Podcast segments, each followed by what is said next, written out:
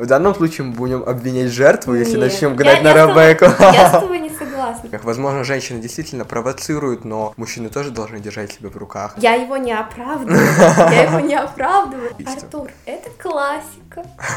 Что ты сюда впихиваешь новые идеи? Вот так решил автор. Мне кажется, и уволить нужно было, блин, с самого начала. Она что, совсем тупая главная героиня?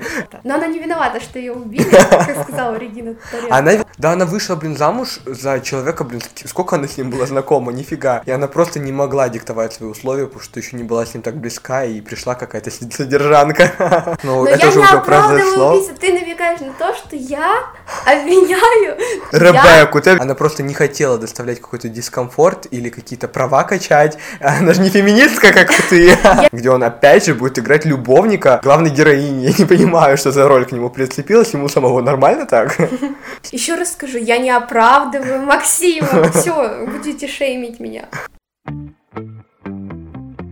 Всем привет, это подкаст «13 причин посмотреть» и мы его ведущие Алена и Артур. Сегодня мы обсуждаем фильм «Ребекка», который вышел не так давно на Netflix, ставший экранизацией романа Дафны Дюмарье. И это не первая экранизация, но мы посмотрели только последнюю с Лили Джеймс и Арми Хаммером и готовы с вами его обсудить. Артур, расскажи нам про сюжет данного фильма. Вообще, по сюжету, главная героиня влюбляется в одного мужчину и переезжает к нему жить, да, становится его новой женой. Ранее у него была жена по имени Ребекка, именно так и называется фильм, которая умерла при загадочных обстоятельствах. И главная героиня, попадая в его поместье, где он живет, где все слуги, все люди помнят Ребекку и начинают сравнивать ее с ней, и она чувствует вот это давление, атмосферу, что она не соответствует ее образу, и ей очень тяжко приходится в этом плане. Ну и далее раскрываются все подробности, связанные со смертью его бывшей жены. Мне, например, к концу особенно стало очень интересно смотреть, но, Алена, я так понял, тебе было не так интересно, как мне, да? За кадром я у Артура спросила, типа, мне было очень скучно смотреть. Как бы сейчас есть фильмы по динамичнее и поинтересней, но Артур сказал, это же классика. Да, на самом деле это роман основан на книге Дафны Дюмарье, классическом романе американском. И у нас должен был быть сегодня приглашенный гость. Мы об этом говорили на прошлом выпуске, но, к сожалению, сегодня его не будет. И он будет уже, наверное, через Следующий месяц, месяц. да. Мы планировали обсуждать раз в месяц, сравнивать экранизацию книгу. В итоге книгу я тоже не прочитал, но зато Алена может рассказать нам немного о предыдущей экранизации Хичкока. Сейчас я вам расскажу про экранизацию Альфреда Хичкока, которую он выпустил в 1940 году. Но у его экранизации была немного другая концовка, нежели от нового режиссера. Э, да, то есть получается книга, первая экранизация, новая, они все немного разные, и, конечно, надо было мне бы прочитать роман, но я не успел, чтобы сравнить их. Но думаю, в следующий раз будет сравнение с книгой, поэтому ж- ожидайте. Чуть дальше я скажу, чем же отличается вот это все. А сейчас, Артур, твои впечатления. Вообще, я уже был готов к тому, что это может быть не очень интересно, потому что Алена посмотрела до меня и стала меня готовить к тому, что это скучно и не очень. Ну и вначале так и было, возможно, из-за моих предубеждений, но в конце, когда получились вот эти все твисты, неожиданные повороты, мне стало очень интересно наблюдать за ходом событий и к чему это в принципе выливается, поэтому я не понимаю, Алена, чем тебе не понравилось? Все было как бы немного нудно в плане того, что актеры были безэмоциональные немного, особенно главная героиня, вот Ну, эта я бы так не сказал. жена. По-моему, она очень даже неплохо отыграла. Но тут у нее произошел рост от скромной девочки в настоящую женщину с таким холодным характером, потому что ее на это вынудили.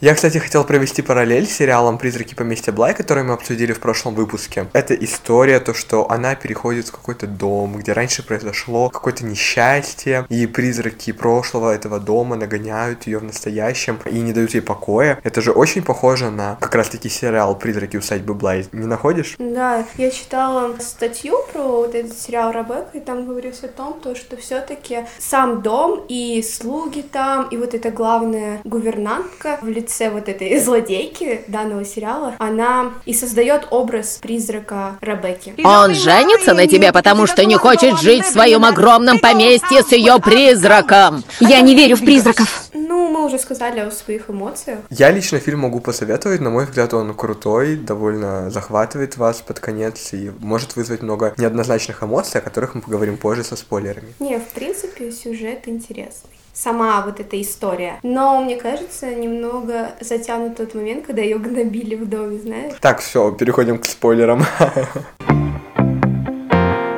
Ну вот мы переходим к спойлерам, и вот как раз-таки главная героиня, когда она переезжает в дом своего нового мужа, у нее происходит гнобление со всех сторон, где все сравнивают ее с бывшей женой. И как ты уже говорила, здесь видно развитие персонажа, то, что вначале она вся такая зашуганная приходит, ничего не может никому сказать, а затем уже вырастает в сильного героя, когда узнает как раз-таки тайну, связанную с ее новым мужем.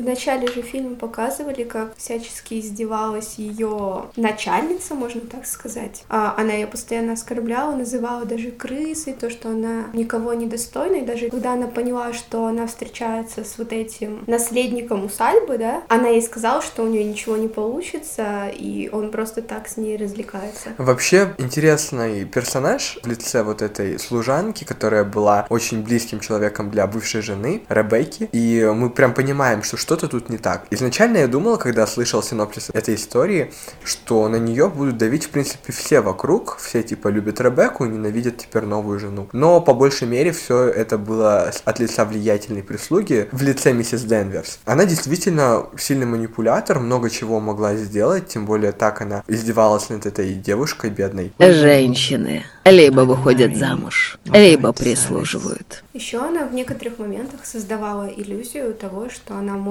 принять Ребекку, когда она ей через служанку посоветовала, какое платье надеть на бал, который состоится скоро. И потом в конце она же насмехнулась на ней, то, что типа ее муж начал презирать за то, что она оделась как Ребекка. На нее так наехал дико. И здесь бы мне хотелось обсудить как раз-таки персонажа мужа, Максима, да. Это очень неоднозначный персонаж. Вообще хочется ему сопереживать их отношениям, потому что нам нравится главная героиня, нам ее жалко, и мы видим их романтические отношения очень крепки. Но сам ее партнер выбранный, я бы не сказал, что он крут. Он, получается, вот тут главный момент, убил свою бывшую жену. И это меня очень удивило на самом деле. Я понятия не имел, что может быть такого, хотя, наверное, это очевидно. И она, получается, полностью на стороне мужа. Вот, ну ты совершил ошибку, все дела. И за что он вообще ее убил? За что он убил свою жену? А тебе не кажется то, что со стороны его жены Рабекки был абьюз настоящий? Мы на самом Она деле... его эмоционально убивала. Мы не можем судить только со стороны мужа. В данном случае же он произвел вот это насилие до убийства, которое довело. И в данном случае мы будем обвинять жертву, если Нет. начнем Я- гнать на я с тобой- Ребекку. Я с тобой не согласна. Во-первых, нам в фильме не показали сам абьюз со стороны Ребекки, ее вообще не показывали. Но и муж, он когда жаловался его новой жене, то что со стороны их семья всегда выглядела такой идеальной, и все восхищались Ребеккой, да, но внутри себя и наедине с ней он ненавидел ее, презирал и хотел от нее уйти. но Ты ведь ее любил. Я ее ненавидел. Ненавидел ее жестокость и свою трусость. Понимал, что не разведусь, потому что иначе опозорю свою фамилию. И знаешь, мне кажется то, что он со стороны выглядел сильным мужчиной, но внутри он был трусом, потому что для него честь семьи была дороже, чем личная счастливая жизнь. Но в данном случае Ребекка это не виновата. Хоть она и была таким ужасным, возможно, персонажем, его проблемой было развестись. И то, что он ее убил, никак не оправдывает его поступок. А ты не думаешь, то, что она его попросила убить? Нет, он бы об этом сказал тогда главной героине. Не настолько же мы не доверяем главному рассказчику. Возможно, может быть, этот вопрос, над которым мы сейчас спорим, раскрыли в книге, мы же ее не читали. Но мы сейчас оцениваем фильм как отдельное художественное произведение, и нам там ничего подробно не сказали. В любом случае произошло преступление, он убил женщину. Какие бы факторы этому не служили, да, в данном контексте, виноват он. И все равно у него в итоге идеальный финал, он с новой женой, счастлив, а пострадали в итоге его жена, у которой как раз-таки был рак, и в принципе не страшно, она бы и сама могла с собой покончить. Но если бы рака не было, он же об этом не знал, он мог убить человека, который мог спокойно дальше счастливо жить. И сделал он это почему? Потому что она была не такой идеальной женой, как он этого хотел. Она вас всех презирала. Мужчин из Лондона, мужчин на балах Мандерли. Вы были для нее лишь игрушками. А женщина имеет право поразвлечься. Она жила так, как хотела, моя Ребекка. Неудивительно, что он ее убил. И в данном случае, мне кажется, что действительно ее любила миссис Денверс, которая и тоже покончила с собой и творила всю эту месть над ее бывшим мужем, мужем Ребекки, над его новой женой. Потому что она принимала ее такой, какая она есть, и походу была лесбиянкой. Сама вот эта история любви главной гувернантки к умершей Ребекке, это была человеческая любовь человеку к человеку, и, наверное, очень глубокое уважение к самой, потому что она так старалась оставить память о Ребекке в этом доме, она оставляла ее вещи постоянно на местах. Ну, то есть она хотела, чтобы Ребекка жила здесь, чтобы, например, ощущение Ребекки самой в этом доме было. Но от этого неприятно же было главной героине. Да. То есть никто не любит, когда их сравнивают с бывшими и тому подобное. И э, в данном случае просто каждый, кто мог, напоминал о том, что здесь была Ребекка, насколько она была крутой. Тут нужно думать уже о чувствах человека, который жив, мне кажется. Но еще ты видел то, что там на каждом полотенце, на расческе ее были инициалы. И я хотела сказать все-таки, почему она сожгла их поместье, потому что она хотела до конца причинить боль Максиму, его новой жене, и чтобы ему не досталась вот эта память о Ребекке. В фильме я не могу занять чью-то позицию определенную, да, Ребекки или Максима, я могу поставить нейтралитет в этой ситуации, потому что нам не показали, какая все-таки Ребекка была на самом деле. Нам не показали вставки из прошлого, и мы судим тупо по словам Максима. Вот именно, и даже по его словам, не до конца ясно, насколько она была ужасной, что она с ним делала. Да, она ему изменяла, да, она делала кучу дичи. И неужели единственное решение этой проблемы было убийство? Я так не считаю. И они, он вышел просто сухим из воды в итоге, погубив и свою бывшую жену, и гувернантку. Он был трусом, он не хотел портить честь семьи и просто развестись с Ребеккой, хотя это был реальный вариант, и не надо было бы ее и убивать. Я еще хотела поговорить, чем же финал в книге и в фильме Хичкока отличается. Когда экранизацию выпустил Хичкок, в законодательстве США, в кодексе о экранизациях различных, нельзя было там показывать то, что несчастливый брак. Нельзя было построить так сюжет, что муж убил жену, и его оправдали. То есть в книге его оправдали, они переделывали вообще, почему и как умерла Ребекка. Они сделали то, что Ребекка, когда была на лодке, она споткнулась, ударилась головой и умерла. А сам вот этот Максим, он скрыл убийство, но он не был виновен в ее смерти. Ну это странно, да, дико, то, что нельзя показывать то, что муж убил жену, хотя Ну тогда сейчас... правила были Да. вообще очень много разных Хотя правил. сейчас это легко делают и в многих фильмах. Ну, это же настоящая реальность. Опять же, если мы будем возвращаться к теме домашнего насилия, то это отлично показывает, как происходят часто убийства в семьях. Возможно, женщины действительно провоцируют, но мужчины тоже должны держать себя в руках. И, ну, конечно, это работает в обе стороны. И если у них такой несчастный брак, то решением проблемы убийства ни в коем случае считаться не будет, поэтому я с тобой не согласен. Не, я говорю то, что главная ошибка фильма, то, что нам не показали вообще воспоминания с вот этой Ребеккой. Я То есть- понимаю, что в книге, там, в старой экранизации это не было, но ты создаешь новую экранизацию, в которой ты отходишь от темы, дальше я скажу, то, что в новой экранизации были тоже другие моменты, вообще другой сюжет, да? Ну, даже С если вот этим так, шантажем. А, Если бы нам показали, что она там ужасное творила, то ты бы тогда все равно его тогда, получается... Я его не оправдываю, я его не оправдываю. Я просто говорю то, что нельзя его обвинять только в этом. Ребекка тоже виновата. Но она не виновата, что ее убили, как сказала Регина Тодоренко. Она виновата в ужасном браке, в отвратительном, да, то есть, которая не смогла поддерживать этот брак. Но также у нас не было бэкграунда, как начинались их отношения, как они развивались, и, в принципе, почему он стал таким. Тут факторов может быть очень много, но результат один, и в нем виноват муж Максим. Я считаю, что двое виноваты. Это не была причиной убийства Ребекки, если она его так бесила. Можно было развестись. Вот. А почему тогда он ее убил? То есть, получается, если этот человек на свободе, Я то говорю. вдруг его выбесит вот как раз-таки наша новая героиня, которая, блин, в платье ее оделась, и он тут же на нее орет, то неудивительно, если она умрет скоро, блин, от его рук, если она его там чем-то не устроит. Убийство Ребекки это не выход из ситуации, это просто следствие от вот этой всей плохой жизни. И я говорю то, что ему надо было просто развестись, и меньше бы проблем. Она бы пошла бы стусить с этим чуваком. Ну, понятно, что лучше было бы так, сяк, но, Но это же уже произошло. убийство Лиза, ты намекаешь на то, что я обвиняю... Ребекку, я... ты да, обвиняешь жертву. жертву, да. Но я ее не обвиняю. Я ее не обвиняю, понимаешь? Я считаю то, что все-таки двое виноваты, но то, что он ее убил, это плохо, и он понесет наказание. Не Но он понесет, он, вот он именно его должен- Но оправдали. он должен был понести, но в фильме обыграли все по-другому. Ну, Вот в данном и всё. случае я даже не знаю. То есть героиня его любит, все дела, она его поддерживает, и она знает о его прошлом, и теперь покрывает. Она, можно сказать, соучастница в данном случае. Но она нам имп- импонирует, и вообще сложно в данной ситуации героине сопереживать, не сопереживать, быть за нее или нет. Потому что ты все-таки за нее. Она настрадалась и теперь хочет уже счастливой жизни. Но с другой стороны, а, нужны ли ей отношения с таким ужасным человеком, который готов пойти на убийство? Артур, это классика.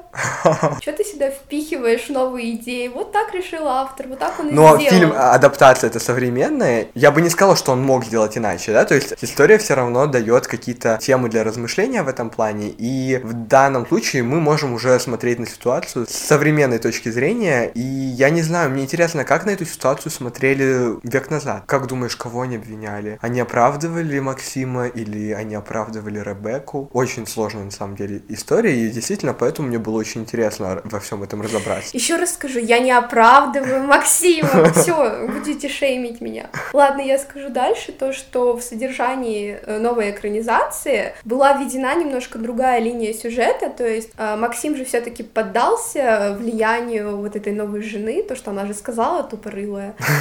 Ой, давай заплатим штраф, ля-ля-ля. Надо было просто гнать свое. Ну, со стороны Максима надо было просто сказать, окей, мне вообще пофиг то, что ты там предъявляешь какие-то справки, записки, доказывай, да? А вот эта его жена такая, блин, ну может давай все-таки заплатим ему, дадим взятку. Ну, они же не знали, что- во что это в итоге обернется. Ну да, а в, в оригинальной истории он не поддался на шантаж, и он сам вызвал полицию и сказал, вот он хочет, чтобы я ему заплатил деньги, приедьте, разберитесь. Там не было вот такой уловки, то, что в суде его подловили за то, что Ну, он... в этом и прелесть заплатил. экранизации, на самом деле. Неинтересно их смотреть, если ты читал книгу, и там все то же самое, просто перенесли на экран. Конечно, приятно визуально, вот этот фильм очень красивый, на самом деле, мне прям эстетическое наслаждение было от этих цветов, кадров, от одежды героев и всей этой атмосферы того времени, да. Но этого мало, чтобы получить новые эмоции от произведения. Тем более, когда уже есть одна экранизация, нужно что-то делать снова. И они решили, видимо, развить события так, как было бы, если бы он все-таки заплатил эту взятку, во что это могло вылиться, и это интересно. В оригинальной истории и в экранизации Хичкока не было увольнения миссис Денвер. Ну, я не знаю, мне кажется, и уволить нужно было, блин, с самого начала. Она что, совсем тупая главная героиня? Реально, она и гадила просто на протяжении всей истории, всякую дичь творила, с этим платьем подставляла, совсем на свете подставляла. И она решила ее уволить только уже после того, как она выступила, блин, в суде и все им испортила. По-моему, это с ее стороны очень глупо. Нет, она же ее первый раз, когда уволила, я вас увольняю. Она такая, а ты спросила у Максима, типа, я не уйду, это мой дом, ха-ха-ха. Это очень глупо. Она все-таки хозяйка этого дома, и она могла ее уволить в первый раз, а это просто дура не Ну, ушла. поначалу вот как раз-таки мы же видим развитие, где она слабая такая, не знает, что делать, и в итоге уже становится сильным под влиянием всех этих действий, событий, которые происходят. Получается очень мощный персонаж. Так часто делают, и это лучше, чем если бы персонаж был одинаковым на протяжении всей истории. На мой взгляд, Лили Джеймс прекрасно справилась с ролью, она очень красивая, кстати, мне было приятно за ней наблюдать. Хорошо отобразила на экране э, героиню, так же, как и Арми Хаммер, и, в принципе, актерский состав круто отыграл свои Я еще когда смотрела фильм, а, наблюдала за визуальной частью, и в начале фильма, когда показывали главную героиню, вот этот весь сюжет, были такие яркие цвета в картине, да, присутствовали такие теплые, насыщенные оттенки, а уже под конец сериала все темнело. Мне кажется, это тоже показывало настроение и изменение характера главной героини на протяжении всего фильма. Вообще, книгу часто называют мистикой, кто-то относит к этому, я такой, ну, наверное, тут, возможно, будет мистика, да? Хотя в классических подобных готических романах обычно такого не предусмотрено. Я, кстати, хочу сказать, что эта история очень похожа на роман Джейн Эйр Шарлотты Бронте, поэтому если кто-то читал и вам нравится, я знаю, очень многим нравится этот роман, то, думаю, и этот фильм, и книга зайдут вам. Я ждал эту мистику, и она проявлялась как раз-таки в каких-то снах, непонятных видениях э, героини. Я думал даже, что, возможно, тут будет настоящий призрак э, этой женщины, или она там откуда-то из шкафа выйдет такая, я жива. Но нет, этого не было. Хотя моменты были напряженными, где она проваливалась сквозь пол или типа того. Поэтому вообще было бы в тему под Хэллоуин записать, но мы, как обычно, ничего не успеваем. Ну, там были такие странные моменты, когда на балу на нее орут, и это, наверное, какая-то паническая атака и стресс, и нам вот это показали, то, что творится у нее внутри. Да, очень круто, когда показывают, когда ситуации, которые происходят в жизни, мы э, смотрим на них с обычной точки зрения, как их воспринимают люди, которые подвержены стрессу в данном э, моменте, да, как они это все видят со стороны, когда у них какая-то атака, да, та же паническая происходит.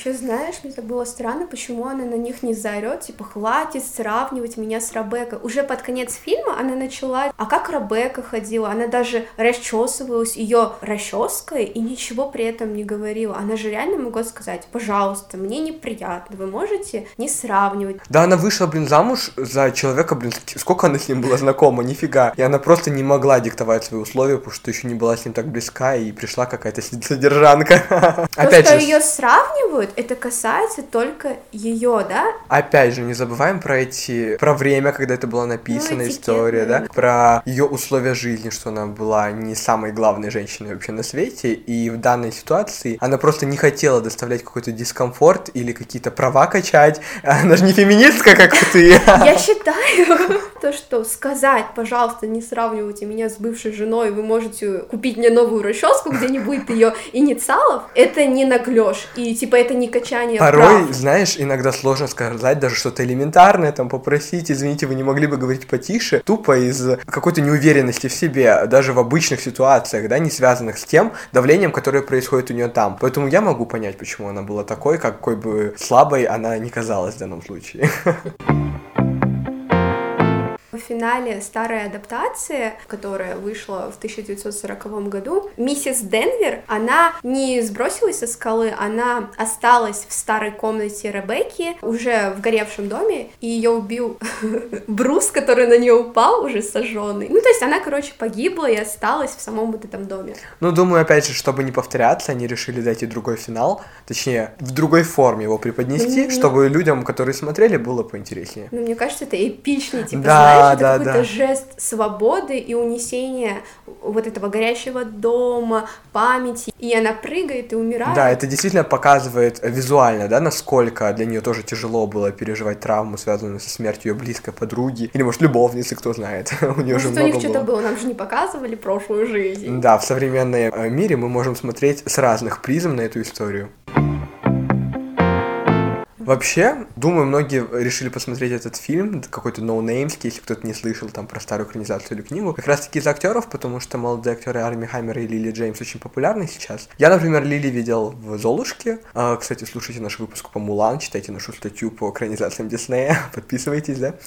И она мне казалась такой простушкой, такой приятной актрисой. В принципе, все девушки, играющие принцесс в новых экранизациях, мало меня впечатляют. И в данной истории я ожидал, что она будет такой же, но, по-моему, например, проявила себя неплохо и в последнее время часто снималась в крутых фильмах. И тот же Арми Хаймер, он, в принципе, уже зарекомендовал себя как муж, какой-нибудь э, любовный интерес разных персонажей в том же фильме «Назови своим именем», где он был любовным интересом главного героя, э, и он, они стали прям идолами ЛГБТ-темы. Э, или, например, в фильме «По половому признаку» он был мужем, поддерживающим главную героиню, которая боролась за гендерное э, равенство в суде. Он также был очень крутым и, возможно, у него уже какая-то стереотипная роль, это любовный интерес или главный мужской партнер главных героев. И, наверное, это не очень круто. Вообще, скоро выходит фильм «Смерть на Ниле», надеюсь, мы его тоже обсудим в январе, где он опять же будет играть любовника главной героини. Я не понимаю, что за роль к нему прицепилась, ему самого нормально так? протяжении всего фильма главная героиня испытывала одиночество. И как она вообще не сошла с ума, потому что с ней никто не разговаривал, у нее не было ни друзей, даже служанка боялась с ней заговорить. Да вообще, я сам как человек, который одиночество не любит, я, блин, денек один посижу, мне уже «А, спасите меня, где люди? Пообщайтесь со мной. Но, как она говорила, то, что она уже привыкла к этому. Видимо, у одиночества все же есть цена. Странно, правда? Одни наслаждаются одиночеством, а другим вечно нужен кто-то рядом. Неважно кто. А вам? Мои родители умерли, так что К одиночеству я привыкла. Да, то есть люди, которые с давних времен одиноки, они к этому привыкают, и им это нормально. Моей маме, например, очень комфортно быть одной, и для них это чисто отдых и комфортное времяпрепровождение. У нас сегодня была такая ожесточенная дискуссия, и вообще я не ставила ставки, то, что мы будем прям так обсуждать этот фильм. Но а я вот думаю, что это э, Алене не понравилось, тут столько интересных тем, особенно которые с современной призмой, обсуждать будет вдвойне интересно. Спасибо большое, что послушали, мы, наверное, советуем опять же этот да, фильм. и наш подкаст послушайте, потому что здесь просто война миров. И подписывайтесь на нас в Инстаграме, а также на наши телеграм-каналы. Наши выпуски вы можете также слушать на платформах Google, Apple Podcast и Яндекс Музыки. На следующей неделе мы будем обсуждать сериал, который сейчас просто взрывает все чарты Netflix. Это «Ход королевы». Вот, так что посмотрите, а потом слушайте наш следующий подкаст. Всем Пока. Пока.